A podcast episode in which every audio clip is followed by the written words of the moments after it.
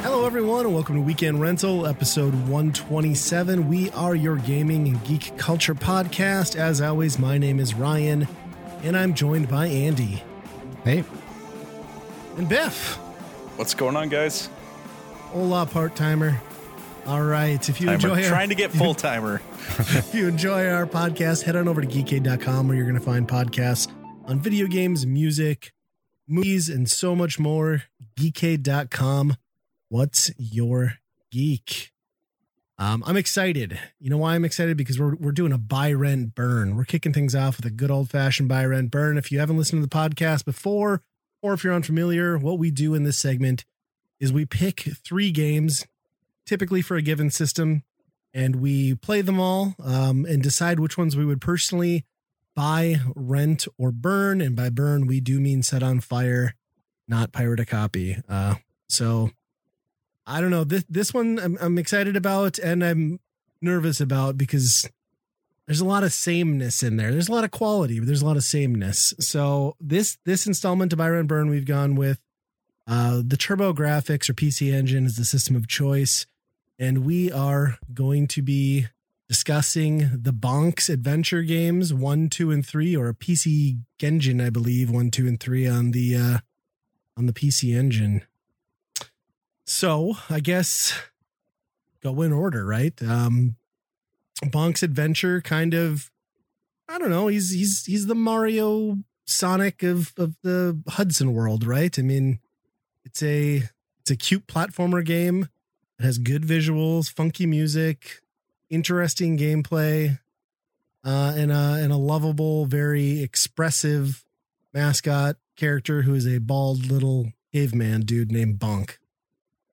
What do you guys think? I think that's uh, put together very well, very accurate.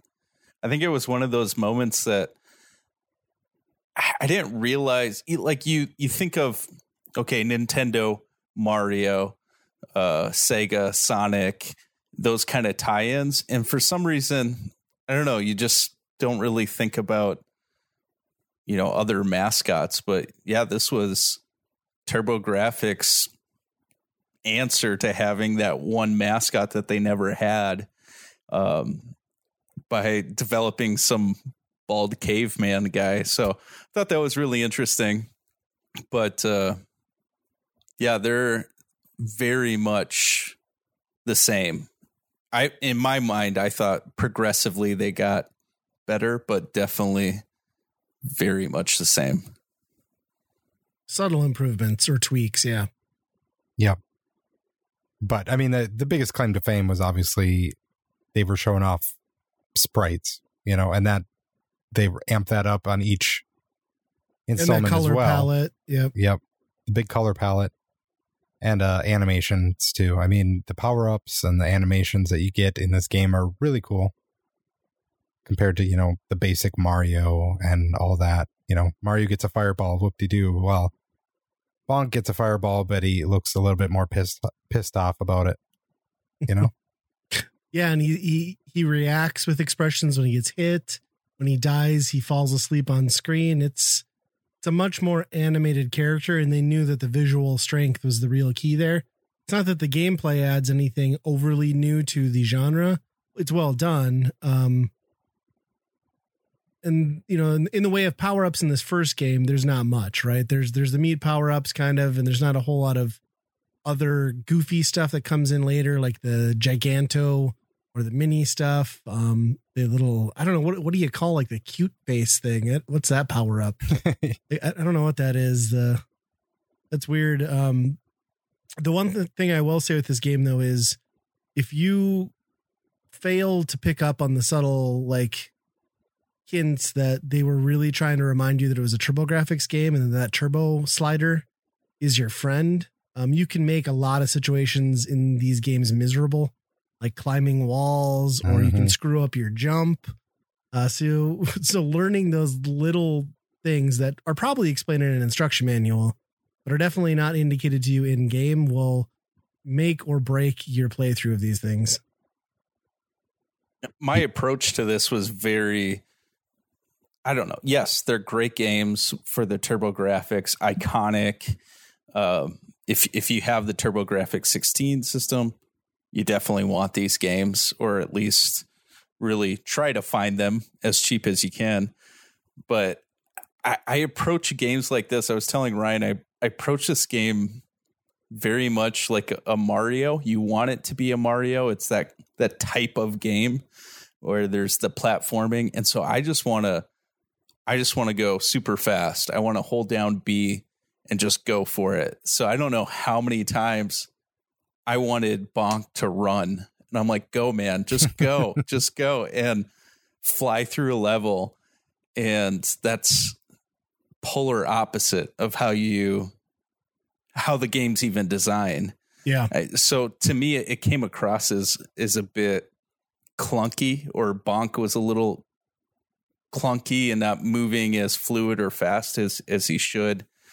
Um, and so when I, I played them sequentially. So the first one, I was like, I don't know how many times I died. And then I'm like, no, I don't want you to jump and spin. So I thought there was something to do with the switches, or did mm-hmm. I do something wrong?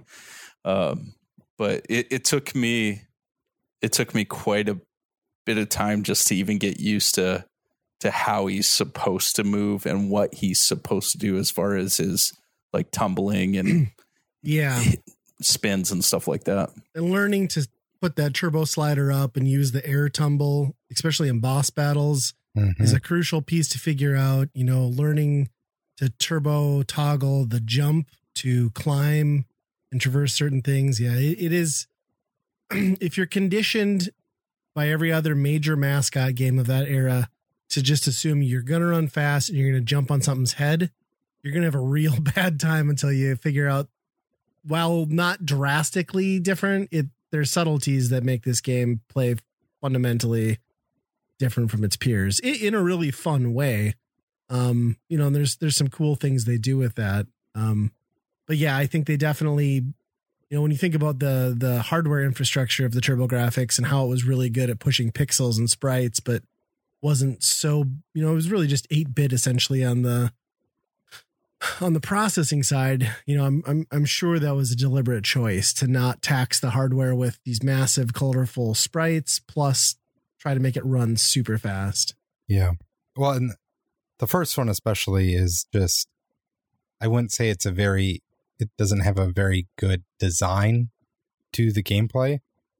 I mean, the enemies and stuff are just kind of like randomly placed, you know, like Mario yeah. one famously is like that first Goomba is there to teach you when to jump and all that stuff and when to stop and run. But this game, it's just like we're just randomly placing these dinosaurs here and there. But at the same time, I really appreciate kind of the first few levels of these games are like kind of just like a breezy, like romp yeah. through, you know, his homeland or whatever, or where he's just hanging out for before he gets into the shit. Yeah, even like the first like few acts of this first game are very one dimensional in that there's not a ton of verticality. There's not a ton of difference in how you approach levels. It's just kind of a left to right, avoid stuff. Um, very much Adventure Island. It felt yeah, like the first yeah, one.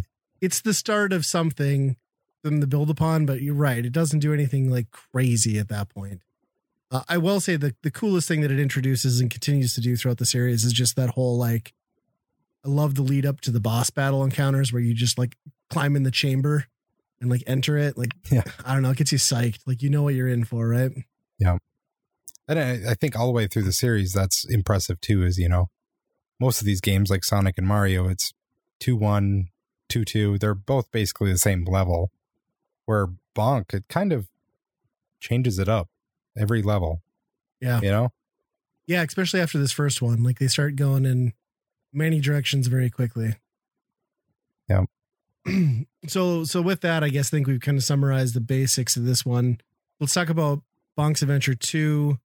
Um, first thing right off the bat is I would agree it, it, you know, like to Andy's point with the visuals and the colors and the sprites, they double down instantly in that first zone. They want you to be wowed with the first stage. Um, and then they kind of turn the gameplay on its head and and go very hard in the vertical. Like, hey, we can do we can do vertical scrolling now. Like we can we can implement this. It's not the same bonk you just saw, which there was some of that in the first game, but they really lead with that in this one. Um, and, and kind of to a bait and switch sort of thing as the game progresses. But yeah, it's it's a it's a showstopper of an opening level, and it's it's a ton of fun. Yeah, it, it definitely it, intensifies for sure. Oh, uh, yeah. You know, even it just with difficulty going from, you know, Bonk's Adventure to Revenge, it it definitely amplifies, and they throw so much more at you. Just yes, to its detriment. And that's yes, yes. So not, I guess, not a detriment if you're a collector player where you want to get every smiley face, you want to get every power up or whatever. There's plenty of them, and so I think that. But it yes, slaps your hand difficulty. hard right off the bat. Yeah. And if you're not prepared for that, I bet a lot of kids walked away pretty early. Oh yeah, definitely. The difficulty, like I said, ramped up, but I think the generosity of uh, the meat and the generosity of like the fruits and veggies and stuff like that to keep mm-hmm. your health up kept me going. Now, if it was one of those, you know, N E S hard games where you get nothing and you have to grind your way through, yeah, a lot of kids would be, yeah, I'm done. But I think this is one is like, oh, you thought Bonk was cute. Yeah, now we're going to ramp it up for you. Good luck with this. Just that second area, though, off the the cute opening act where you hit the cave and you hit those purple face suckers for the first time. Yeah. God, that's that's like rage inducing, because if you screw that up at all, you're like instant continue mode. Like I I've progressed very far into this game in the past, and I fucking got to continue the, my first time entering that cave, and I was just enraged. Like, it's such bullshit. It's a frustrating, like it's a it's a terrifying character.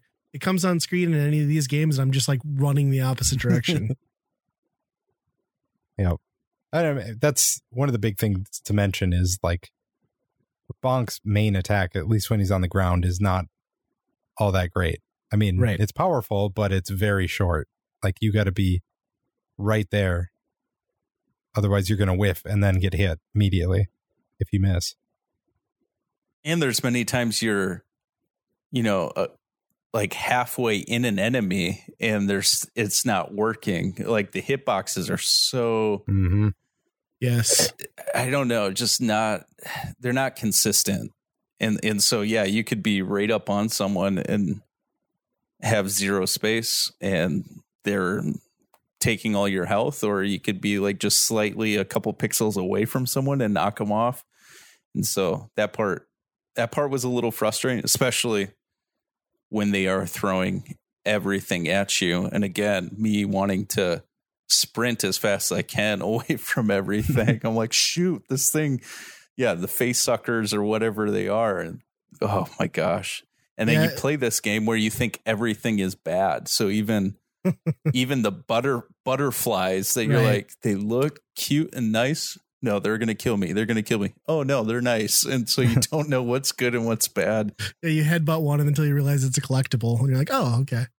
Yeah, yeah, I, yeah. I think that's what like what throws me off with Revenge is, so in the first game, you get to some later stages where there's like some swinging and some climbing and some traversal. So as good as the opening section is, that second that second immediate jump into that cave with a difficulty ramp, and then that major emphasis on the climbing, swinging, and wall jumping, which is probably this game's this series' weakest area. Yeah, the like wall just jump. To, so. Yeah. So they just force you, like you have this great high going and then just this like little bottleneck of like pocketed frustration. And it kind of just, I mean, it gets, it, it, it goes in different directions once you're through there, whatever, but it, it's a weird one to approach to introducing this game. And I think, I don't know, it, it's hard for me to appreciate it as much for that reason, I think. Yeah, definitely, definitely agree on that. I think, uh, yeah, I don't know. I, I feel it like this one, I don't know. I feel like Bonk's Ad, uh, Adventure, the very first one, was kind of this intro to to the game, and I don't I don't know how well it was received. I mean, they went for a sequel, so I'm assuming that it went yeah. okay or good enough. I mean, they, but, they I think they used him as the mascot. Like, I think Bonk's right. was pretty synonymous with, you know, if, if you were in that Turbo or P C Engine world, I think these were very highly regarded games. Right. But it's, to me, it wasn't even close to the first one. Yeah, there was some yeah. like gradual changes, but going from one to two, I, I would have been pissed. You know, I, I'm yeah. like, wait a second. I don't, I didn't buy this. They just threw everything on the, on the screen. And yeah, it's like they yeah, went for the, they went for the visual overhaul, because Bonk does have a different sprite. Um, he's, he's, yep. he's more expressive. Like, the color palette's tweaked. I think that's where they really put their focus, but I think they almost took a step back in terms of level design in this one. Um, maybe yep. it's kind of how I felt. And it's the only game ever created that you can climb things with your teeth. So that, that's oh, gotta be, are we, that's are we gotta be something. Oh, I, I don't, I'd be surprised if there was another game that you're climbing with your mouth. You might be onto something. Beat him and eat him. I don't know. Uh, oh my gosh. So I think we've pretty much summarized that. Um, let's, let's get to three. The third entry, um, very late in, in the TurboGrafx P C Engine life cycle. This got a Turbo Duo, I think a Turbo C D release. Um, but there is a Hue Card version, which would be the one we played.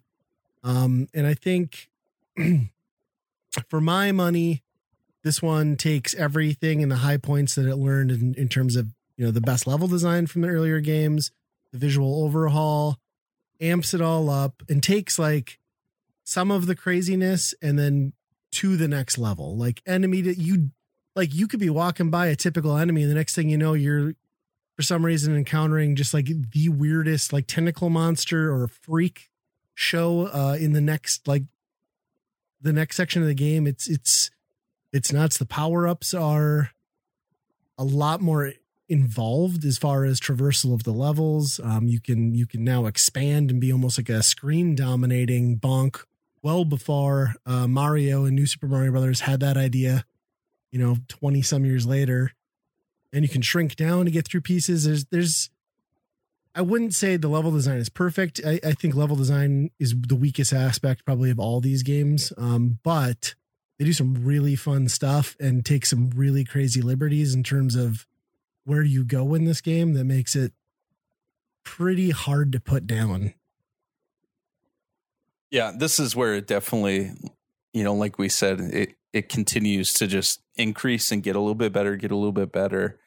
And, and this one, yeah, I mean, this is towards, or maybe the one of the last games of the TurboGrafx, or close to the end of its its time, and so that's always fun, you know, especially with like Super Mario Brothers three, when they get, you know, the system's been out a long time, they're like, oh, now we know exactly what we can do and how we can maximize everything. And so I feel like this approach was was the was all the ideas that they wanted to do in one and two but couldn't figure out a way. And so I love, I love three, where there's so much diversity. Like you said, the different types of candies and trying to figure out, okay, what do I need and how do I get to this place?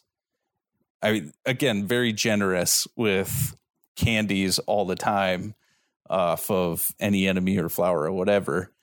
And, and so I, I really like that component where you can be this giant Bonk, take over the whole screen and feel so powerful, but then also be able to finesse through small areas, I think was really clever for them to, to develop. And I feel that with that feature, it, it makes you want to explore the game more, and not just, I want to get to the end, I want to get to the boss. It's okay, I should go check out this area. I bet you I can get here with this. And I did find out that the the candies regenerate where you leave them. So you just walk off screen and walk back on. You're like, oh, okay, good. You don't need to save them up. See, that's where I'm a little bit conflicted on it, because after playing the first two, you have a pretty solid understanding of what a Bonk game is like. And I feel like the candies and the that kind of turns it into a different game. Especially like the big and the little puzzles that you have to try and traverse through. It feels more like that type of puzzle level design more than straight up action platformer that Bonk is. So I was like, I think I liked it, but it didn't, it was really hard to compare because it didn't seem like the same game compared to the other two. Yeah, there's some truth to that. If you look at the history of, of Bonk, you know, they didn't stop after that. It's like, what could we do? Oh, yeah, let's make a shooter out of it. And they're make like airs on. They never had a desire to make it the same game. It was, we're going to put Bonk yeah. wherever we can to yeah. sell systems. Until they started porting, and then Game Boy was pretty much standard. The N E S one's very standard. The Super Nintendo one is probably closer to three in that there's some pretty insane elements in there. Um, but yeah, that is true. They kind of, they were always changing it. Um, like this one could have had a different character and you wouldn't have known, right? Yeah. Like there's nothing specifically about this that would be like, oh, this has to be a Bonk game. Yeah. Once you're getting to like the weird stuff, which comes pretty early, early, early, early on, like, you know, the the spaceships, the the uh, television room. Like, yeah, there's some stuff where they could have dropped about any mascot in, and it would. I mean, it, it'd still be fun, but yeah, I, I guess I see what you're saying. It's it's a different vibe. It's more of an exploratory adventure instead of just left to right or top to bottom. That's probably better for it too. Yeah, it was it was cool to see him try new things. And you know, to their credit, like the visuals on it are top notch. I mean, the sprite scaling that they do with like blowing him up and shrinking him down, like it's all super smooth, looks great. Um, the enemies of all sizes are well done. Um, yeah, well, I mean, that's the impressive thing too, is about the sizing stuff is, you know, most games like this will just be like, well, we'll set you on a thirty second timer that you get to be big for thirty seconds. And then we'll build out the level that you can only go this far in thirty seconds. Mm-hmm. But no, you can stay big and go a lot of places. I mean, there are some areas where they kind of like bottleneck you down to a different size, but mm-hmm. it's impressive that they had to make, you know, level design work in both ways, all the way across. Yeah, it's pretty cool. And I think, you know, the The candy and power-up respawning that you mentioned, Biff, I think, you know, that was very much intentional because they knew that if they didn't have that, you were certainly going to lock yourself into a, a corner mm-hmm. and, and it would be game over, right? So, um, kind of neat. I, again, I really dig it. And it is, it is way different, but I like, that was the one even replaying them again for this where, um, I was just sitting there and realized like, you know, I, I gave these games a fair amount of time to like refresh, but I gave this one like forty minutes. Like I just kind of lost track of time and eventually made myself turn it off and move on to something else. But, you know, a downplay on it, there are some, there's definitely some inconsistencies throughout the whole series, you know, one, two, and three, there's definitely inconsistencies. And even in this third one, you'd have an amazing level design, like really well thought out background and all that stuff. And then you'd get into another level that looks like they just ripped it off of the very first one. And so again, with this like natural progression of getting better, brighter, bigger, whatever. And then it's like, did I play this level? And especially when you're playing them in order, they all mm-hmm. kind of run into each other. Or other games but, like uh, Mario three Airship, for example. No, that's not what they were referencing at all. What are you talking about? Yeah. Yeah. So definitely some inconsistencies where I don't know, especially by the third the third game. I mean, you we were seeing games on other systems that were having, you know, three scrolling backgrounds and, you know, clouds moving and all of that kind of stuff. And everything seemed very, yeah, I don't know, mono. Yeah, the Bonk series to me has always felt very like character and world focused. Like they're selling you that, right? Like that's the attention grabber and that's where they put their effort. And it's always felt like the level design was never maybe their strong suit or at the forefront. And yeah, I completely agree. And it is weird how you do go from areas like even that second game, just completely lush and thought, you know, amazing. And granted, you're in a cave in that second section, but it's pretty sparse, right? Like a lot of black, not, not much detail. Um, yeah, that's a good point. And it, it, it varies so much too, as you progress through those games. Like you can take some real steps back, especially in the first Bonk. Some of those later stages get real fugly, I guess I'd say. Well, I think it's time. We got to give our verdicts and decide which of these games, Bonk's Adventure one, two, and three, we would personally buy, rent, or burn. We're going to kick it off with Andy, of course.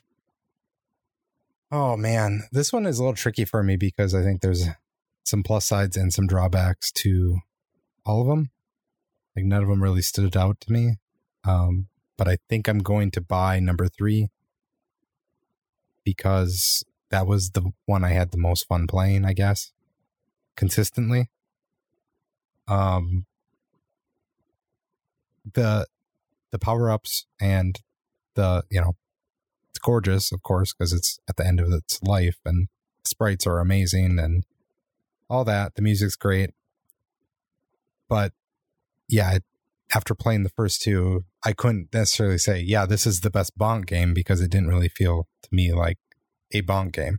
But here we are. I think that was the best one that I would like to play since, I mean, it has it on the title. So we'll go with that.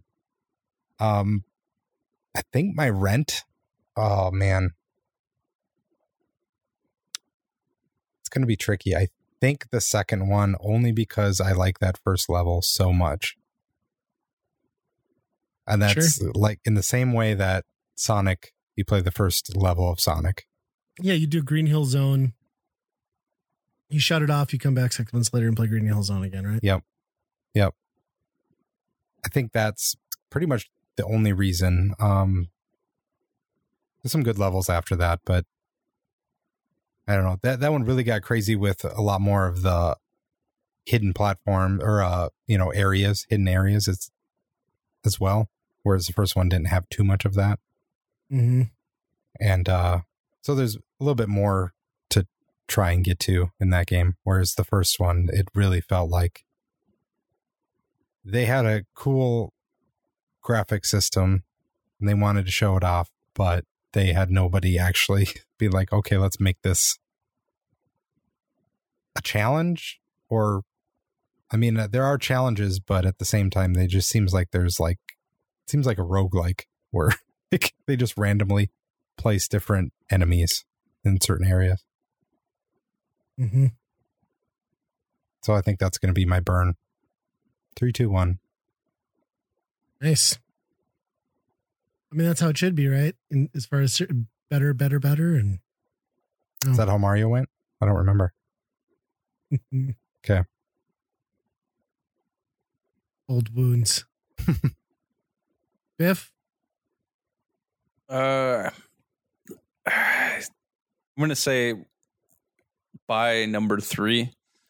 I think by that point, they got the game that I wanted I wanted to play. So just with the variety, the power-ups, yeah, the exploration, I think there was just, it was well thought out.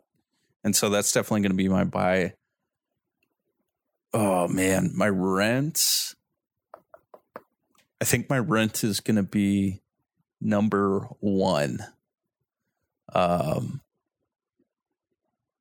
I, I feel like the playability is there. There's less anger issues and rage. Um, and And so that's going to be my rent. And then my burn is going to be number two. It's a good game. It, I just think that they were trying too hard initially to like, okay, we're going to ramp up difficulty. They just throw a lot at you that you're trying to decipher. Again, what's good, what's bad, how do I navigate this? And I feel that, especially playing them, playing them in order, one to two is a big jump compared to two to three. So uh, I think sure. that is going to be my burn. Ryan, what do you think? uh, coughing aside, um, I'm gonna I'm gonna buy three. I I can't argue, just like you guys, that it it isn't the most engaging one when you put it in. Like you find yourself just continuing to play it because you're having a genuinely good time. Even if it's true, and he makes a good point that it's pretty far out there for what the previous two games had set up uh, for that character. Uh, I still like it the most. Um, I'm going to rent one as well. I, I like the bare bones aspect of it. I like that it's just a straightforward platforming game. Um, it's got some rough spots. I mean, this whole series does, but I have a really good time playing that one. Um, And I've put a lot of time into that one and continue to enjoy it. And two, I just, while it's a good game, I just have to burn it because it's got that great opening first step and then just that second massive, in my opinion, misstep. And yes, the game does go in different directions and is consistently good from there, but it's just such a weird first couple of levels. Um, but, you know, we got to burn one of them. So I guess we're burning two, or I am. At least we all agree that three is amazing. Uh-huh. Well, I think that's another buy, rent, burn in the books. It was a fun one. I haven't done TurboGrafx in a while. Um, and, you know, Bonk is a great character. He's, he's a, he's a well-groomed gentleman. And with that, Uh, support for Weekend Rental Pro- Podcast is brought to you by Manscaped, who is the best in men's below-the-waist grooming. Their products are precision-engineered tools for your family jewels. Manscaped's Performance Package, the ultimate men's hygiene bundle. Join over four million men worldwide who trust Manscaped with this exclusive offer for you, twenty percent off and free worldwide shipping with the code RENTAL at manscaped dot com. Uh, if my math is correct, that's about eight million balls.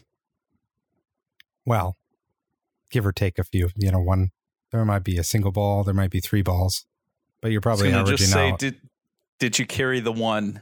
Well, carry, carry the one. It can be fuzzy math, but I don't know, fellas, we, we we've had some time uh, with our performance package four point oh bundles, the lawnmower four point oh, the, the, the products. What do you guys think? I, I for my money, they're good. It's enjoyable. Um, I was very impressed with the overall package, pun intended. Um, I love that the Lawnmower four point oh has an L E D light on it. I got to jump right in and say that the flashlight or the lights on on the mower, very nice. Yes, I already have tough vision, so it's already it's already considered a dangerous situation for me, and so. The the ability to clearly see where everything is is going is it's good. It's refreshing. And I think we need to mention the deodorant. Oh, yes. Yes. That's so right. Nice. Yes, so the, nice. I'm not the, sweating through my pants anymore. I'm cr- not. Crop Preserver Ball Deodorant and the Crop Reviver. Uh, yeah, the ball deodorant's good. I mean, it's fantastic. We're coming up on summer season. The last thing you want is to be overly hairy down there. Uh, but anyway, and then you, you couple that with the ball deodorant. You, you hot days around here, avoid swamp ball. It's great. Plus, as we've yeah. talked in this podcast before, I'm a guy at my age who's mostly ball at this point. Let, let's be honest. Anything you can do to like whack down the hedges to make little guy look a little bigger in comparison, that's a win in my book. It might be an optical illusion, but it, I'll take it. Thanks, Manscaped. Yep. I'm wearing the underwear right now that you get free with the. Oh, me too. performance pack. With, with the performance bundle. Yes, they're great yeah. underwear. Very easy breezy. Uh, no yep. chafing. Very nice. Yeah, I like Love them that. a lot. Yeah. And the, like the other lot. night, I mean, we, me and my wife, we just finished the deed and my balls just audibly said, thank you. And my wife said, wow. you're welcome. And I said, no, that's for me. It's, I did that. That's Manscaped great. did that. Yeah, no, it's been great. So everyone uh, get twenty percent off and free shipping with the code rental at manscaped dot com. That's twenty percent off with free shipping at manscaped dot com and use code rental. Unlock your confidence and always use the right tools for the job with Manscaped. The fun sponsor, a fitting sponsor for this podcast. We were probably going to talk about balls anyway, so why not? It would have come up. It, versus, yes, absolutely. Unintended. Yep. You know what else came up in my Netflix feed? Stranger Things Bridgerton. four. Oh, yeah. Stranger Things. Oh. It's about stinking time. Waited forever. So this is on one. That. Yeah. One half of the final season. The second half drops, I think, the July fourth weekend, but I don't know how many episodes there were. If there's like seven or eight, all of them are over an hour. So it's a big chunk of episodes.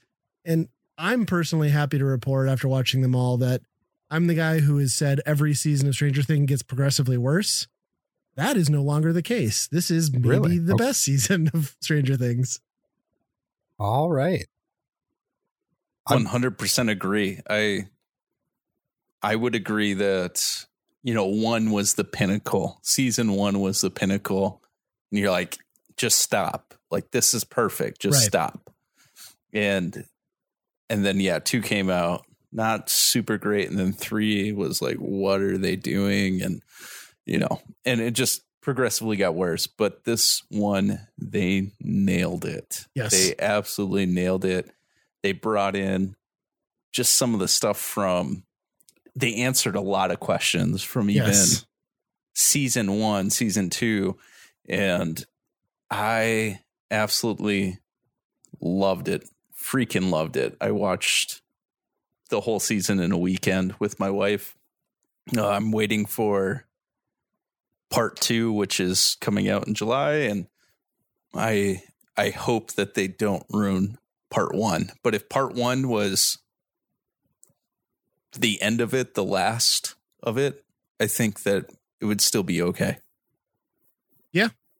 Although wow, they leave guys... you at such a cliffhanger. It's like, now I'm just dying to see like how the, well, there's, so the weird thing is, is there's three concurrent storylines simultaneously in different parts of the country and or world. And the one piece, I'm just like, I have no idea how this resolves. I'm, I'm curious. So that's, I mean, that's awesome to hear, because that last season, after it ended and everything, I had some very serious, like, Lost vibes right. where they were just writing by the seat of their pants. So when you're yeah. saying, like, hey, they're answering questions from the first season and stuff like that, where it seems like maybe this was the way that they planned it out all along. They have a, something in mind. That's really encouraging to hear. There's some interesting stuff. Like, we don't have to dive in. I don't want to spoil things, but there's, like, some weird crossover stuff between, like, reality and the Upside Down that they have introduced and haven't quite explained, like, how that meshes, because it was always kind of laid out in the previous seasons where the Upside Down was like its own entity and, like, they don't mix, and, like, everything that originated there originated in that world, and, and that's appearing that maybe there's that's not entirely the case. I don't know. It's, but man, it is it is gruesome and intense in some spots in a way that this show hasn't been. Um, a lot of, like, Sam Raimi vibes with just, like, body mutilation and shots. Um, you know, they're definitely paying homage to the era of, like, eighties and nineties gore um, with this. 'Cause, like, every season's kind of like, it's done that, right? Like, it's, this is the genre that's loosely threading it together. Um, but yeah, this is definitely, Definitely intense, man. Maybe I have something wrong with me. That could very well be, but I did not see it gory or intense at all. What? There wasn't a moment where I was like, that's really gross. It all looked really perfectly fine and normal to me. They so. Paper-mached people. What is wrong with you? What is your day-to-day life? I wish I could share, but my yeah my wife was like, oh man, that is so gross, and I'm just like, what part? And I like look over, I was like, did I miss something? And she's like, are you seeing what I'm seeing? I'm like, it looks it just looks fine. So I definitely have something something wrong with me. Yeah, Biff thinks Criminal Minds is an H G T V show. Yeah, I don't know. I do have I, I do have a little question for you guys when it comes to Stranger Things. So with my kids, so my daughter being a twelve-year-old, she has been asking quite a bit to check out Stranger Things. And we're a family that we guard and protect them pretty well, but with some of the media, we're pretty pretty laxed. And so what is that? What is that age? If she's requesting to watch it now, do we say, no, don't do it, it's too early? Or so I would have go said for it. Yes. And we've never allowed our kids to watch Stranger Things. Um, but we got to this one on that Monday of Memorial Day weekend. It was like a thunderstorm, you're not going outside kind of day, um, in our area. And we remembered Which is that we every had, day. Yeah, lately. So we remembered we had that to watch, and we started marathoning at about ten in the morning. And within that first thirty minutes, my two kids, who have not seen any of the other Stranger Things, just walked into the living room and both sat down, and we're just like, well, we could either stop this or we could just pull the Band-Aid off right now. And yeah, they watched the entire season four with us, marathoned at eight and ten. Maybe I'm a horrible parent, but they're going to see Not worse terrified. crap. Um, no, I mean that, like the stuff with that show that's over the top. I mean, there's some gruesome, like disturbing stuff, but the stuff that's over the top is like over the top. And like a clearly this is a T V show and people are acting and that's animated and sort of way, minus that opening scene, which they warn you about uh, with a little precursor thing, given recent events in this country. So we didn't let them watch that. They kind of came in after that, but yeah, they they seemed okay. Nobody had nightmares and nobody was afraid of the dark. I mean, that first season is probably the best barometer because, I mean, it's basically like a Steven Spielberg movie, but horror layered on top of it, you know? So, I mean, with kids, they usually know where their line is as far as what's too scary for them. And they might cross it a little bit, but usually they'll be like, no, I don't like this. And then they'll walk away, right? At least that's my experience. Yeah. And season one, I mean, if you go all the way back to the beginning, there was really no gore to it. It was all with mm-hmm. your imagination. So mm-hmm. there'd be an intense moment and then the camera pans away, or, you know, you, you don't see anything. It wasn't until the second one where that Demogorgon was like laying on top of, I can't even remember. I call him Rudy from the the most yeah. inspirational film ever. But that was the first time that like this Demogorgon Gorgon is like eating his neck. And so you're like, oh, there's there's a little blood there. And then I feel like that kind of gave them the permission to, okay, what's next? How can we push the envelope until they got to this recent season and just completely softened with no scary or gore m- moments. Are you sure you watched Stranger Things season four? It wasn't My Little Pony, but I, yeah. You're a twisted man. I told you, I gave, I gave the preface that maybe there is something wrong with me, but not one moment that seemed gross to me. Hmm. Yeah. Well, regardless of how desensitized to violence Biff is, I, I would say it was a fantastic season. So I'm I'm very much looking forward to the second half, which is coming up shortly. So I hope it's put together well. I'm sure it is. I mean, based on this, it's got to be, right? What was the what was the gap in the years between seasons? Two? Um, one or two, I think, because they kind of opened with the relocation. And the funny thing with me is, like, you've seen the end of of, of three, right, Andy? Mm-hmm. So you, you you're aware that, like, Hopper is very much alive and in Russia. But, like, yeah. all I kept thinking was, like, his Red Hammer character and, like, family back together. Yep. And I'm just like, that's what kept running through my mind, like his whole, like, subplot. So yeah. Yeah. Yeah. So I think it's, it's about a year. yeah. It seems like it, it feels like it's about a year, year and a half later. I feel like, okay. Cause they're in a different school and they've gotten a summer vacation. So that would imply that they've gotten past the events of the previous year where they were still in school, and then have gotten through that summer, another year of school. Then it's now summer vacation again. So yeah, it's been a so while. So glorious. It's real good. Love it. Everybody's Dude. like way taller and ganglier. Um, all, all the, all of the high school kids are clearly like eighties high school kids where they're like twenty-eight. Like, you know, I don't know if that was intentional, but yeah. Huh. Huh. Good stuff. You're well, going to like I, it. I've still watching Supernatural. So I'm nice. watching my own scary show too. How far did you get into that so far? Uh, Hey, we just met our first angel. So, oh no. Yep. This is where it starts to get bad when they, cause you're, so you're on season five then? I think so. Cause they like have the whole thing about how angels don't exist. Yeah. It's going to mm-hmm. get real rough for a couple seasons. Pretty, pretty like the worst in the series. There's some other dips, but like hang in there. Yeah. Just, just ignore the nonsense. Just saw the they... Ghostfacers one the other day too. Oh, that one's that really one's so good. good. Yeah. Yeah. Yeah, there's some, there's still some good sprinkled in, but they go pretty hard with the angel demon war from like a narrative perspective and string it together in a lot of episodes that make it kind of rough. Hmm. Cause you just want like the episodic, like, I don't want to have to like remember this stuff, you know? Yeah.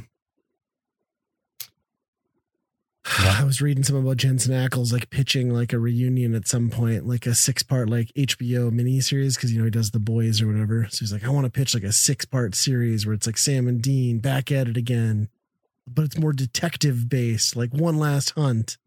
Like, how, how does that work? They're dead, but nobody's really dead, I guess, in Supernatural. So yeah. Anybody yeah. watching Obi-Wan? I just finished Boba Fett, so I'm oh. just caught up finally. Nice. Well, I am, I'm caught up on Obi-Wan.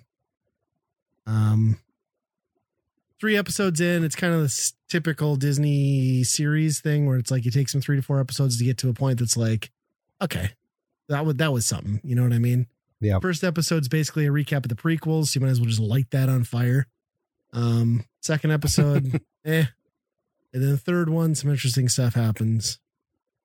What I do love, though, about the series so far, and I, I'm not going to spoil too much or say too much since somebody's watching it. Um, I don't think it, some people are saying it's like just complete trash. Um, I like it the least out of Mandalorian and Boba Fett so far, but it still has the potential to outdo Boba Fett. But what I think is hilarious is like the whole premise is supposed to be, you know, of the series that Obi-Wan is like, in hiding. He's renounced his Jedi ways. He's like lurking over Luke on this planet, you know, but yet he walks out in what is clearly Jedi garbs, like in robes, like, like, dude, just get a different shirt, put on a trucker hat, like do something. Just like no shits given. I don't, I don't understand that part, but that minor annoyance aside is pretty, pretty all right. Not, not a fan of the child actor Leia. I kind of want to slap her, but mm. that that might just be the character they wrote for her. So not the kid's problem itself. Yeah. I'm sure I'll get to it. Yeah. Well, I mean, what else are you going to do? There's not that much on Disney Plus, right? No, we have watched some of Moon Knight, which is, that's a weird show, but I heard that was all right though. Yeah. I guess Doctor Strange is coming up yet this month. Like it's already going to be on Disney Plus at the end of the month. That's crazy.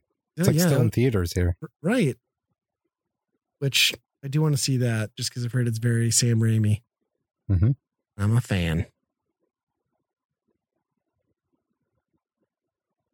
Yeah. Well, um, gaming news wise, I just, we don't have to talk about it too much, but I had to put this nugget down because it just pissed me off to no end today. That limited run games, the greatest saviors in video game preservation and fantastic customer service, have come up with the ultimate physical release, uh, the Bill and Ted collection.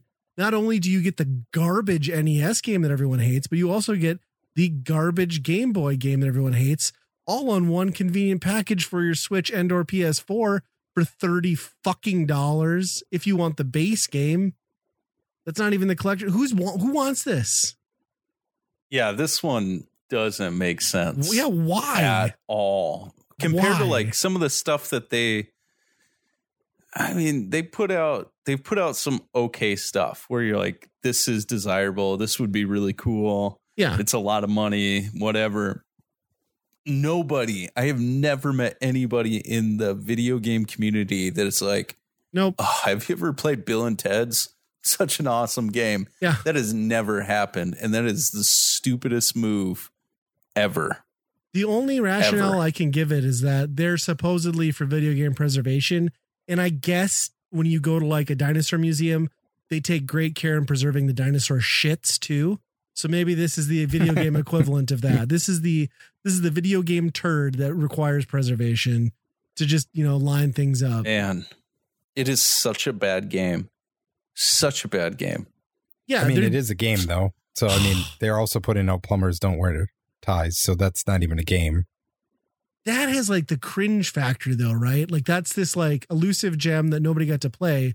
These are ROMs that if they're everyone not expensive games either. No. So they're basically just banking on the fact that people will buy it because they have nostalgia for Bill and Ted.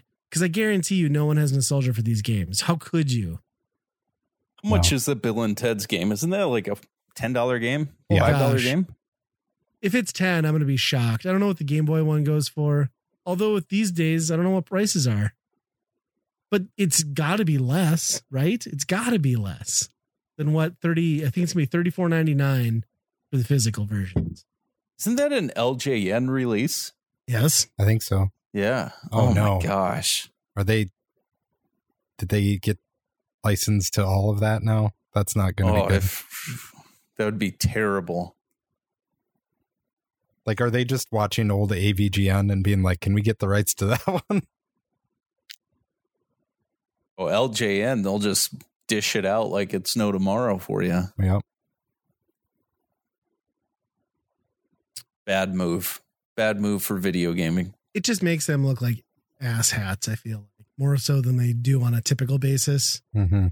And I just got pissed. I thought it was a joke. But it's not. I feel like I assumed I feel it was like a new they game. Merge. Yeah, sure, that would make sense. Should merge I think what? They should merge with WADA. Make a power company of preservation. Yeah, just uh, wouldn't that be something? They get sold graded right away, right off the bat. mm. Regraded. Yeah. Ugh. They did you see that they have the Pizza Hut coupon? Yes. With the Turtles thing, which yep. who who in their right mind is going to use that? Like, well, right? I, I can't picture anybody being like, "Yeah, I'm going to use this for a pizza." You, you need know? to preserve it to keep your copy, but then also, yeah, you, yeah who's going to take the active decision on like, "Yes, I'd like diarrhea today." You know what I mean? Like, I want to have a bad time. And that that's one thing when I go so that. C I B Turtles two that I got at M G C that still has the Pizza Hut coupon. Nice. Wow. So I think it'd be really fun to try to take it in. There's no expiration date on it to see what they would do, but I don't want them to have it. I want it. So we can do really good things with photocopiers these days. So yeah, just that's saying. True. Yeah, that's very true. Yeah, I think it's a neat nod, but like, yeah, I don't know if that's going to sell copies, right? And it's definitely not going to sell pizzas. No. Did used you Ucott. It looked like, Andy, you caught the Sony State of Play thing. Yeah, and if that's like their main E three, here's our games for the year thing, that's pretty crazy, because a lot of it was like games coming out that have already been out, like Tunic and things like Spider-Man coming to P C. To P C, and yeah. Here's some V R stuff, and here's a Resident four remake, which it's like, it's so hard to get excited about that one, because I mean, that game ported is to everything. Yeah, and it's already pretty playable. At least the old ones, it's like, oh, they're fixing tank controls and all that other bullshit. But right, four was four. like it, four aged very gracefully in comparison. I agree.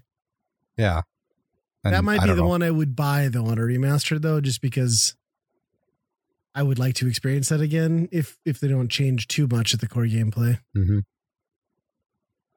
And then but a yeah. lot of that like Street Fighter thing. And like, why did they lean so hard into like flashing like Streets of Rage and like Final Fight, like clearly snippets of things from the Capcom catalog? Just like, are they going to do more than just a standard fighting game? Like, is there going to be some world or beat 'em up section? Yeah, I don't, I, don't I mean, Final, there's been times that the Final Fight guys have been in Street Fighter. Yeah. Or, or not Street. I shouldn't have said Streets of Rage, but yes, I, it looked. It it looked Final Fight heavy, almost like it was going to be a potential pseudo sequel. Yeah, that would have been cool. Mm-hmm. But no, is this... five well regarded? I thought five was like the point where like they lost a lot of goodwill, or did they yeah, turn that into something great eventually? I didn't really keep up with it because it kind of launched half baked. It was like almost sure. early access type thing. But six, I, yeah, I don't know. Like there's, it looks like they're doing a fight during a color run, because it's just like color splashes just all over yeah. the place when they're fighting, which I feel like anybody who's serious about this game would turn that shit off immediately, because it would be really hard to see. But it didn't even look that much visually differentiated between last gen and in this one either. And I guess maybe that's just speaks to the subtlety of like what this generation brings to the table, and it's not always like the graphical wow factor, but I don't know.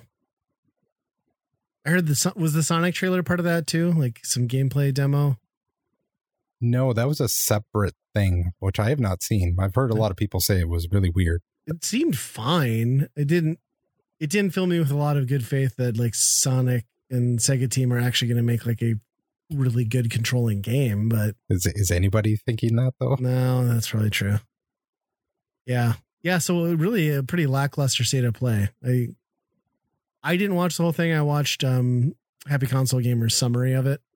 He kind of touched on the key points and boiled it down in like ten minutes. And yeah, there's nothing in there for me where I was like, yep, that's amazing. Yeah.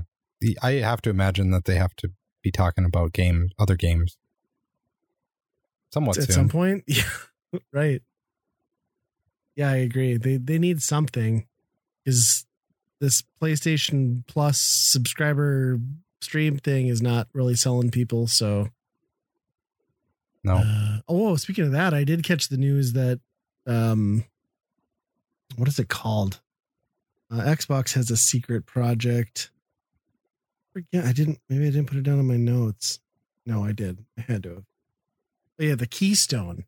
So it's Project Keystone, um, but it's going to be a version of the Xbox Series line that is going to be uh, streaming only, which I know gets a little confusing because we got the digital only S that Biff has, but this is simply going to be a very small streaming dedicated box that pairs with um, Game Pass. And you'll. So would that be equivalent to their cloud, cloud play? Yeah, yeah. That's what it would run off of. So it, it would kind of. Okay. It, it, theoretically, it would be like the Roku streaming stick of consoles. It's kind of how, how I would envision it, right? Like it's, I don't know if you'd even like, could you purchase, would, would you, because it, I wouldn't think so. Right. Cause you're purchasing digital on the S. So this would just be like your gateway to get Game Pass games in four K uh, theoretically on a T V. And I don't know, depending on what the price is, that might be enough. Like if this thing's a hundred bucks and it does what it says it's going to do, to my concern though, is it's gotta, they've gotta figure out some way.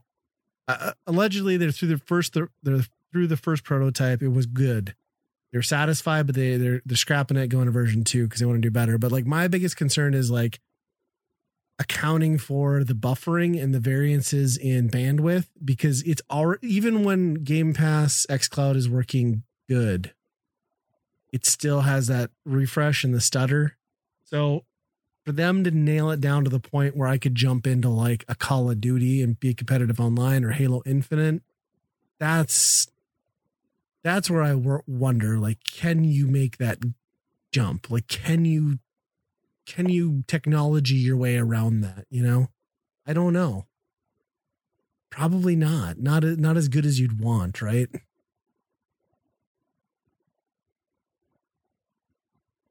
Yeah, I wonder, unless they're like, I mean, I guess you could matchmake with only cloud people at that point.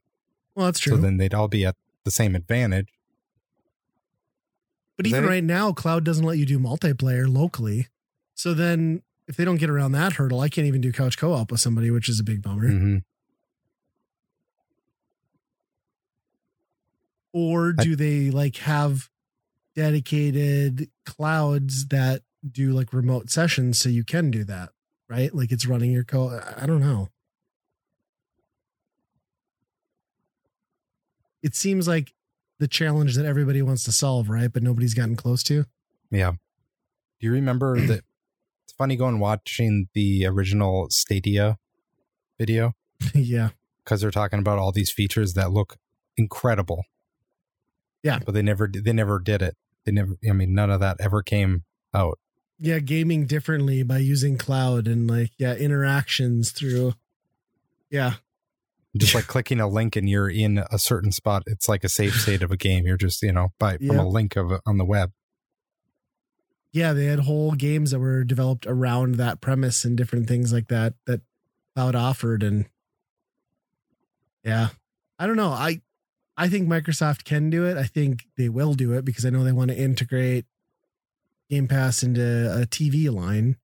Um, so to me, getting this working makes sense. I still think the ultimate in the direction that they're probably looking to go is like, we want to be an app on Roku. We want to be an app mm. on the Fire Stick. We want to be in probably not, well, Chromecast they're not going to get, but you know what I mean? Um, well, eventually maybe they will get Chromecast. Maybe Google will finally give up on Stadia, but I would think that they're, I mean, at this rate, if they haven't scrapped it like a lot of others have, you think they would be pretty dang close to yeah, making it happen. Because, I mean, they're still pursuing it. They're still, I mean, I'm sure they're not far off. Like I've said, like in previous episodes, just watching my kid's success rate with xCloud on his ninety-nine dollars very outdated Chromebook. Like if they can get that experience that good, like throwing one hundred fifty dollars worth of good, well-engineered hardware at it, I could see it. I'd be interested what? in it too. Just to, how nice would it be to throw that in a backpack and like travel, right? Like, oh, right. Your setup. Yeah. I've been seeing a lot of ads for uh, Fortnite. Oh yeah. And it, I don't know if this is the only way now that you can play it on iOS. Oh yeah. Through. Yep. Through Xbox? Yep. Because that's the whole thing. They're just saying, hey, go to xbox dot com slash play Fortnite. I mean, Apple just has to be super pissed oh, about that. I'm, yeah, I bet you're just fuming. But yeah, that is fully the workaround. You just need your Xbox uh, live account. Well, you don't even need a live account. You just need an Xbox account because it's a free-to-play game. And then you just go to xCloud and there you go. Pretty amazing. And I love how scrappy they get. Yeah, that's a pretty big middle finger. A pretty big company, though. Like, oof. I mean, it's yeah, Microsoft. And then you got Apple, the other big company involved in it too. Yeah, it's good stuff, man. Yeah. Yeah. Wild times we live in. You've been playing, Andy, it looks like you've been playing an Xbox Game Pass game, the one we talked about last time, Vampire Survivors. I believe I just watched the Vestlord play this on stream. And is it, am I correct? And this is kind of like a two D side-scrolling roguelike thingamajig where you're just With like murdering things on screen endlessly? Thousands of things, yes. Okay, this was the game I watched then. I had yep. no clue what the hell was going on, but it was entertaining. Yeah, this game is, it's basically just move around the game. I mean, that's the only button that you need is to use the, the stick. I mean, I guess you have to press a button to choose your upgrades, but it's uh, thousands and thousands of, you know, skeletons or heads or what other things just coming to attack you wave after wave after wave. And then like random mini bosses I saw. Yep. That you get chests for if you beat them, and then you get random upgrades from that. Um, yeah, and then you're like just stacking buffs and things to try and make it to the end of a timer. Is it always timed? Yeah, so far that's what I've gotten to. I've gotten to thirty minutes on three levels or two levels, and then the Grim Reaper just comes and just murders you immediately. So I don't know if there's a way to kill him or get get away. Okay. Um, it is still in early access, so I wonder if they're probably adding secrets for that type of stuff. But and this is Game yeah, Pass P C only still, right? Right now, yep. Okay. Yep. I don't know if it's coming to consoles. I would imagine so, because it's been pretty successful. Seems um, like it could be easily handled on consoles. Yeah. I mean, I'm using a controller for the most part because you just need a thumbstick. And yeah, it's it's pretty addictive because it's such a short amount of time too. You know, it's just like, okay, I got this small break. Let's boot up this game, do one run. And for the most part, if you know what you're doing, you can get somewhat pretty far on most things. Um, so I think that's a little tricky because every level is the same. So it's not varying waves. So every no, every time you play, you know, at five minutes, the, these guys are going to come, and, you know, you can kind of plan ahead.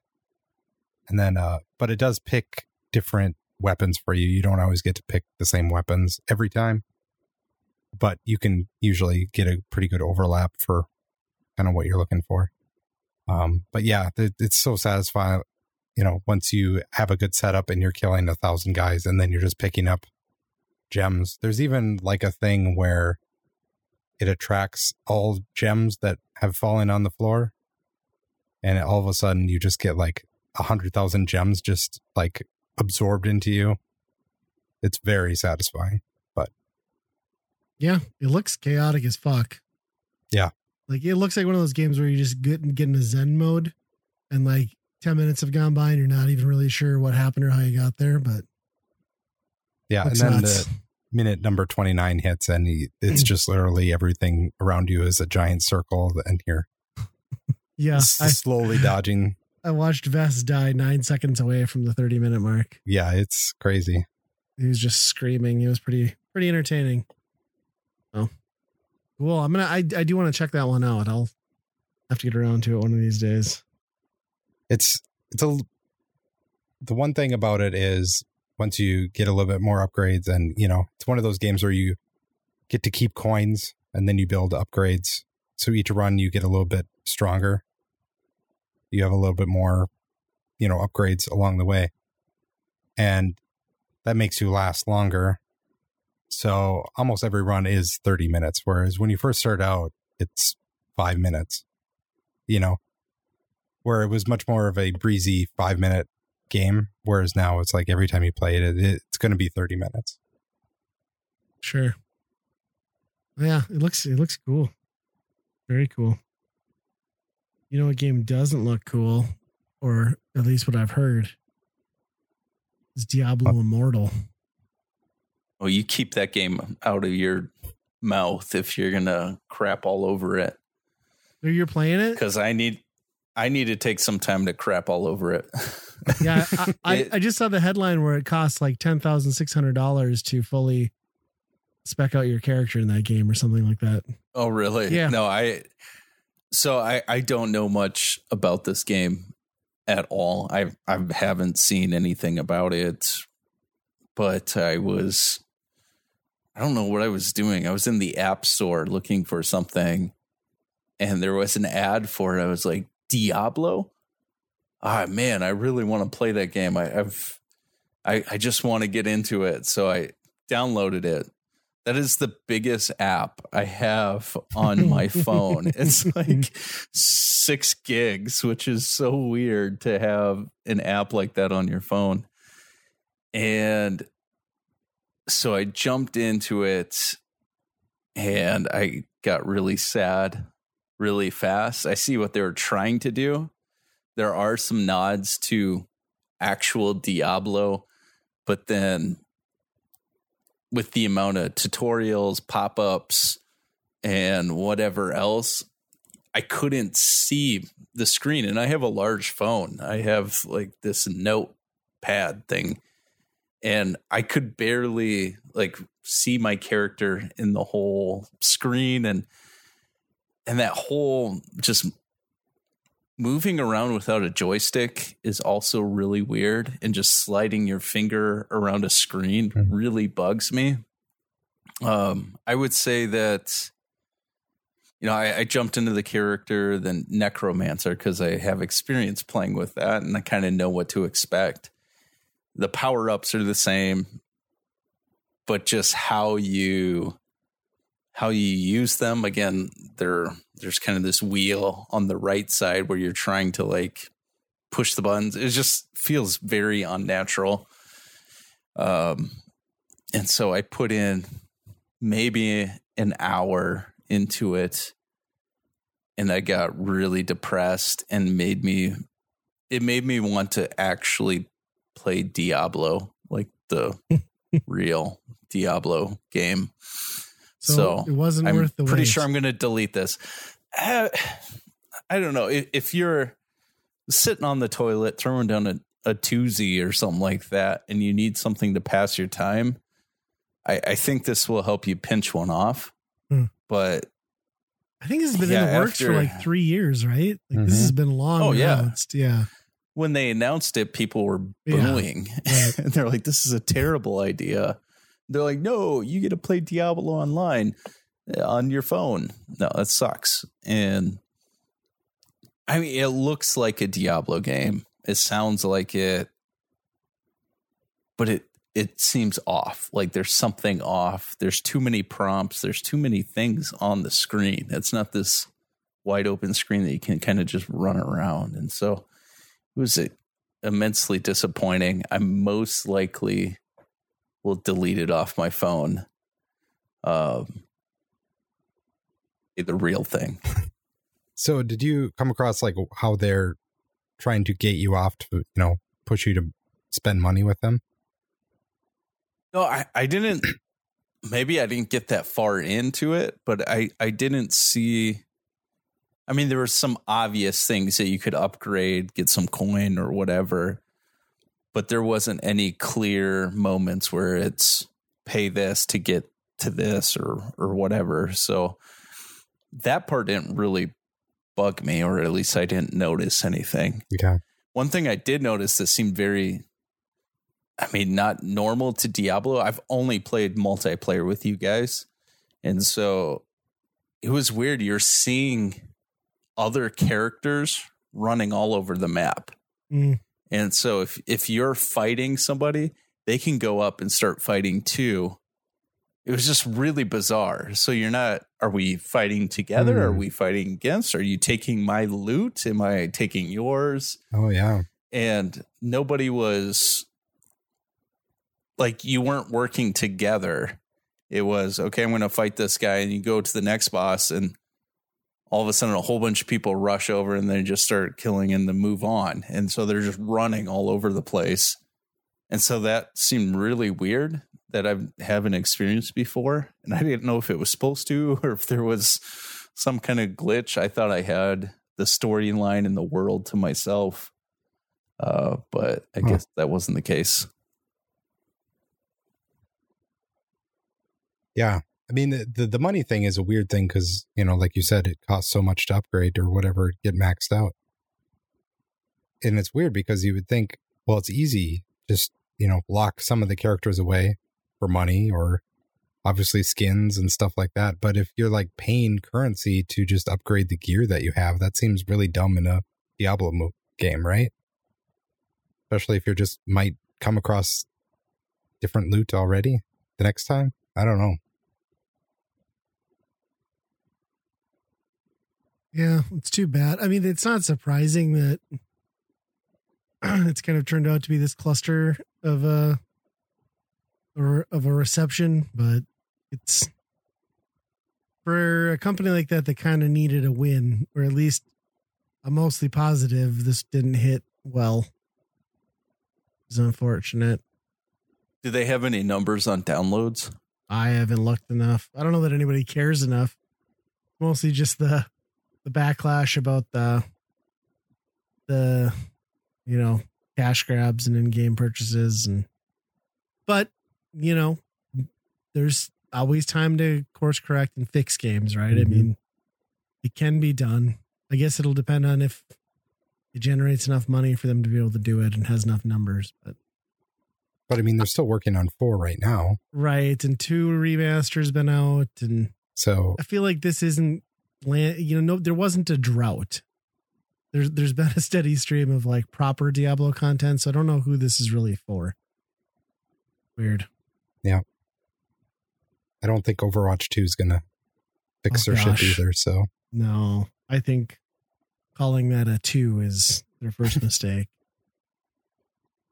Um, in other weird news, um, we talked about a departure about a year ago, almost exactly at this time, but um, Giant Bomb co-founder uh, Jeff Gertzman has just this week announced, uh, well, Giant Bomb announced that they've parted ways.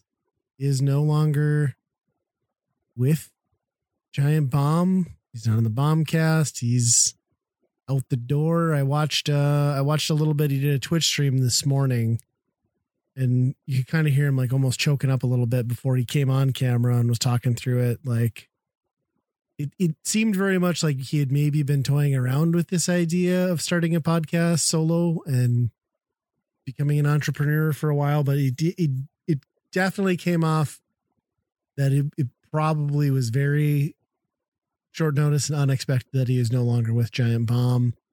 Um, I don't know. It, w- it was weird. Didn't get into much detail. I mean, obviously you got to respect his privacy. And then Giant Bomb, which is the other weird thing, is like the Bombcast records on Tuesdays. Um, I think. And that was uploaded, and they kind of gave their angle, and it was this like, here's the new format thing. And the core of Giant Bomb now was nine people, which is a very big group for Giant Bomb. Um, and they basically just touched on, you know, Jeff's achievements and what he was responsible for, but didn't really, they didn't, they didn't get into it. I, I would say this seems mostly not maybe amicable. Uh, like probably not the, I, I, it's tough to say. It, it's weird though. Um, I guess it does mean that I can officially stop listening to the Giant Bombcast, because all the people that I like on it have now left. As long as the Firecast doesn't stop. Right. And that was going to be my stipulations. The other like mind melt moment out of this, maybe not so much that Jeff left. You could kind of tell that like he was checked out for a while. Yeah. Once Nextlander had taken hold and that group was gone, he wasn't the same on that podcast ever again. Like you, you could, you could tell. Um, so that kind of made sense. But then when they're like, and we're bringing back Dan Reichert, I'm like, what in the fuck is going on over at Giant Bomb? I love that moron, but yeah, I did not see that coming. Oh. Um, he did, he did mention on his piece, like he, he's coming back as like, like content director. And he basically stated that like, you know, his two and a half years with like the W W E, he basically wasn't given free rein to just create and come up with stupid shit like he was on Giant Bomb. So he yeah. kind of jumped at the opportunity to come back, which makes sense for him. But yes, as you mentioned, they started the Firecast, which is another podcast that's loosely video game related, but also just really stupid and fun. Like today they had a twenty minute conversation. Well, I listened to the epi- latest episode today. There was a twenty minute conversation in there where they were trying to figure out what exactly yeast was and where it came from. uh, which is painfully stupid and also highly entertaining. Uh, there's almost one of those in every episode. But yeah, my fear is that I need that to keep going, because if, if that goes away, I need to come back to the Bombcast and get my Dan Reichert fix. Yeah. So I, I wonder if there was like a thing where when, you know, that they sold or they got bought by the other company that Jeff had to like had a contract that he had to stay. Yes. Because I feel like if Nextlander thing would have happened and he could have gone, maybe he would have. But yeah, I felt like that too. And I almost wondered if he wasn't going to join, you know, like why. But then that's a big cut. Like, do you buy into that company? Do you split the Patreon pot? Yeah. I don't know how that works, but yeah, it, it's certainly like, that's kind of the, the conclusion I'm coming to too, is like, you know, he was the guy, like Giant Bomb was his baby. They got bought out by C net. They're emerging. Like he had to man the ship. He was obviously going in a direction to change, and it's been changing drastically. And you could kind of tell, like, it, it felt very much like you said, he was checked out and he maybe didn't agree with it. And he probably got to the point where he was, I'm assuming, sitting in those conversations, just like, no, this isn't, this isn't where I want to be or what I wanted to go. And they're like, well, this is what's happening. Like, get on board yeah. or don't. And I don't know. It's tough to say. I hope we get, I hope there's like some more answers. Like you don't need to know every nitty gritty piece, but like at least with Nextlander, they eventually kind of broke silence and explained their reasons for leaving. Yeah. So, yeah. So another podcast to try and squeeze in. We'll see. We'll see how, how it goes. Jeff on his own for ninety minutes might be a little rough. Yeah, that's a weird one. I don't know. I'm excited for Dan, though. That's pretty cool. More conversations about butter, please. Is it a dairy? Wait a minute. I just realized I don't know where butter comes from. Wait, give me a minute. I'll get it. Does it come from a cow? Best episodes ever. I just wanted to bring back Burgle My Bananas, please. Yeah. Like, that was the most insane... I just, I loved that first episode of Burgle My Bananas where he's going through the rule set and you could tell that like everyone sitting next to him was made so stupid by what he was trying to explain that this is never going to work. And it made like, so like, and you could see the joy in his face and like how this idiotic thing made so much perfect sense to him. And it's just like, holy crap. Everybody dude. else is like, what are we doing here? You're on another plane. Yeah. Yeah. So it'll be interesting to see. I mean, it's officially the end of an era for Giant Bomb. Um, it's going to become something completely different, and it probably needs to, right? Um, hmm. But I don't know. It's definitely not the place I'm probably going to turn to for content like I would have. No, before all these departures. Did you cancel your your premium subscription? I'm not going to renew. No. Yeah, it's a bummer. Plus, they added, uh, they brought another Jeff back, Jeff uh, Grubb. Like, mm-hmm. He's at a, like a quota thing. Like, you have to have two Jeffs on Bombcast at all time. Super, super uh, confusing for me. So, no. No. Well, hopefully, Jeff forming his own podcast doesn't squeeze us out of some podcast rotations. Please. We're still here. And where can you find us?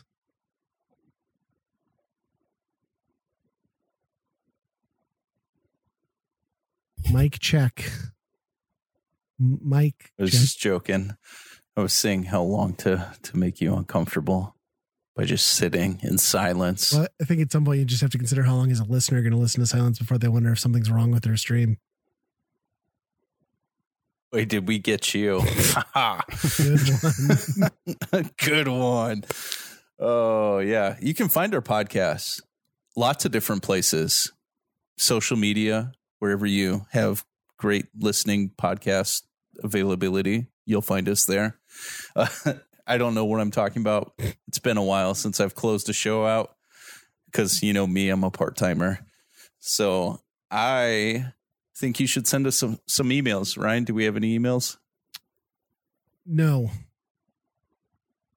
Zero emails? I've got shipment confirmation of my glorious premium package from Manscaped, but I don't think that, that counts. It is a premium package.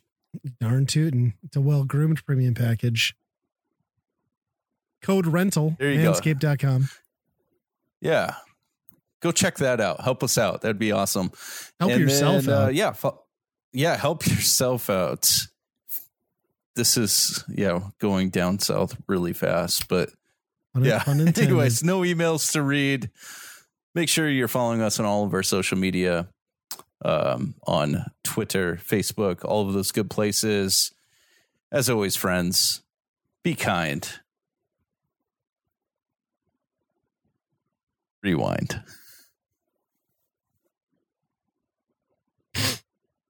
Bananas. Feels weirdly appropriate. It's like balls. Bananas and two smooth kiwis.